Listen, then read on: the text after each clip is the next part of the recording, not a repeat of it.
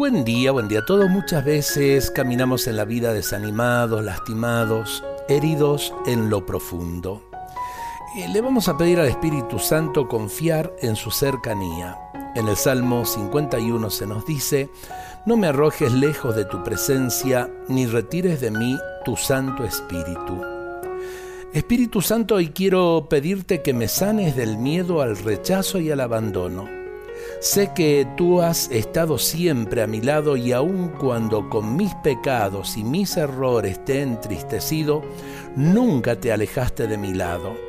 Algunas heridas producidas por abandonos o rechazos pueden haber quedado en mi corazón o tal vez han dejado alguna secuela, pues en algunos momentos de tormenta dudo de tu amor y en la etapa de aridez dudo de tu preocupación por mí.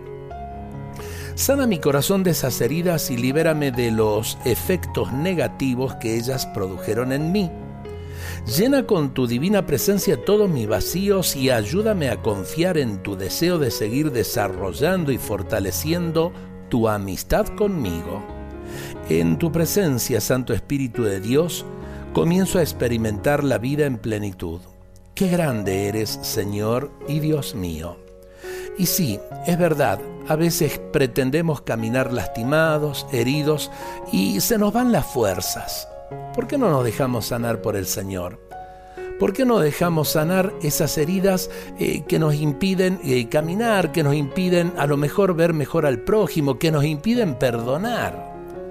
Qué bueno poder decir al Espíritu Santo, eh, que el que está tan cerca de nosotros, que está en nosotros, nos ayude a cerrar tantas lastimaduras como hay en nuestros corazones.